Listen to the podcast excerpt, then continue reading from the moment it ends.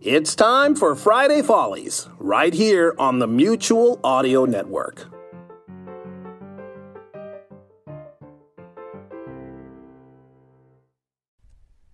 The following audio drama is rated P G for parental guidance. The Comedy Forecast Network. Let's dog-ear this for now. This is the seventh annual Comedy Forecast April Podcast Today Spectacular, brought to you by the Comedy Forecast patrons on Patreon dot com. If you've been enjoying this story, please consider becoming a patron to help power the show all year long for as little as a dollar a month. Thank you. This year's original thirty-chapter story is called The Slow Down. To hear it from the beginning, just go to comedyforecast.com slash 2021.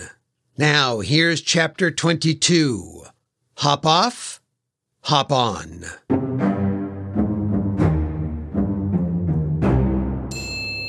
When we left the Badger People tunnels under Chasm Valley, the custom-built military assault vehicle codenamed the K R U L R, that's K R U L R, but more often referred to as Princess, No, no, no, was continuing its search for Cindy. But Giles, the former front desk clerk at the Venus Arms Hotel, and Russ Red Arcadian, the urban explorer YouTuber, had briefly exited the slow-moving vehicle to explore a corridor off of the main tunnel. General Calamity and Miss Fallmacher were not pleased. In the hours that followed, Red has left the bus several more times to record more videos for his channel. Giles, having had more than enough adventure on a single excursion, remained on board Princess. As we rejoin the crew, Red is returning from another expedition. General Calamity in the driver's seat reluctantly swings open the vehicle door. Thanks, General. How many times are you going to go out there? Until my batteries run out, I guess. And I have a lot of batteries.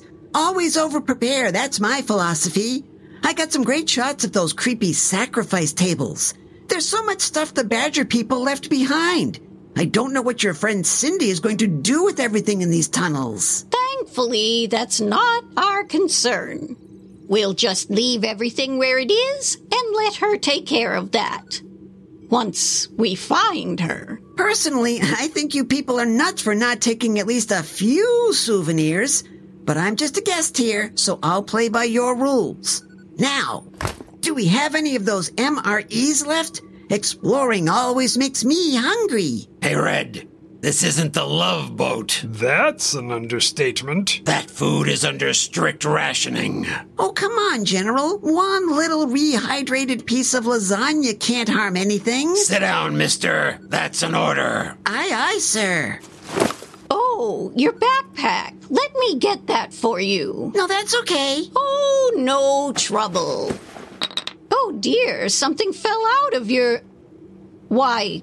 What's this thing? What thing? Giles, it looks like the kind of artifact you were telling me about. How did that get in there? Oh, come now, Mister Arcadian. I wasn't born yesterday. Hmm, not quite. You took this. No, I swear, I didn't. Then you won't mind if I hold on to it. Oh, I get it. You're taking that so you can have a precious little memento. Funny, I didn't take it, but now you get to keep it. Actually, you're right. Miss Fallmacher opens a window and tosses out the artifact. Not exactly back where you stole it, but close enough.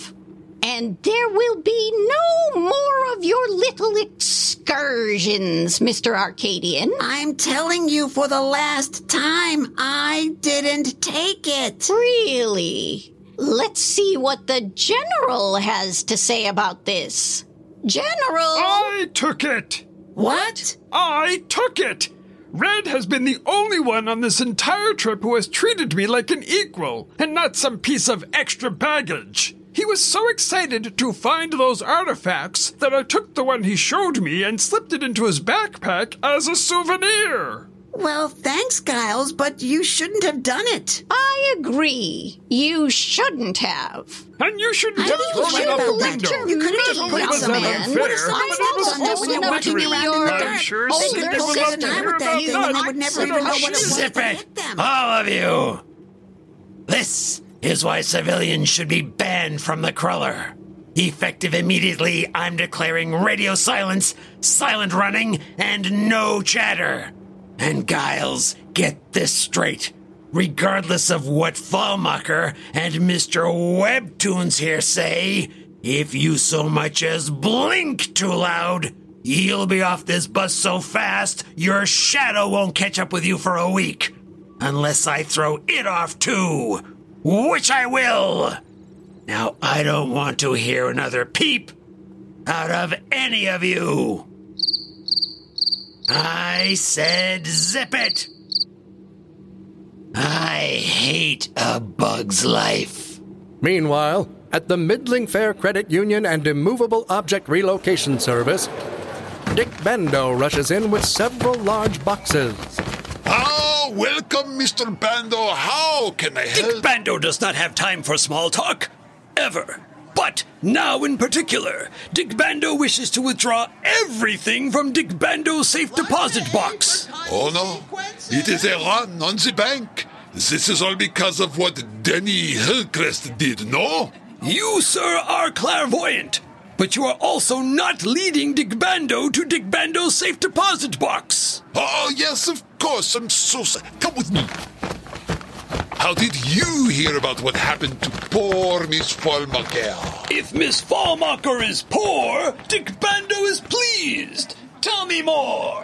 An uncomfortably short amount of time later, deep within the Badger People tunnels, Bean and Hitch, the two culprits who are pursuing the general, make a discovery. Ha ha! We're still on the right track, Hitch. Is it another clue, Bean? Oh, for sure. Look at this here. It's just a smashed stick or something. And how many more like it do you see in the tunnel, huh? None. Hey, I get it.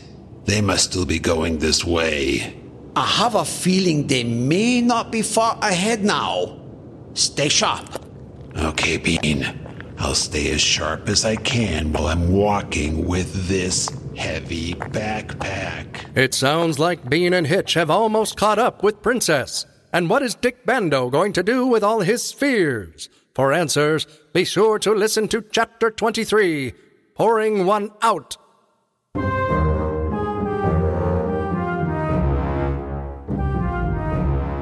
Special thanks to David Wapple and everyone in the Virtual Writers Café, and also everyone in the forums at schooly dot net. In this episode, the part of Abby Fallmacher was played by Bonnie Kenderdine. And the narrator was played by Gary J. Chambers. Gary J. Chambers, V O dot com. Additional voices, as well as story and music, by Clinton Alvord. Copyright twenty twenty-one. All rights reserved.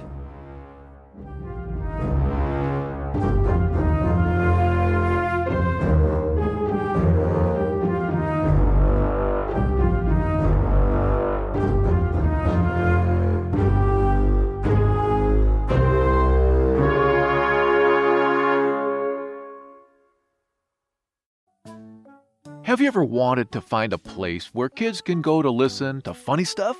Well, you have just found it. This podcast will have jokes, kids' stories, educational stuff that kids can learn from. So tune in and enjoy the show.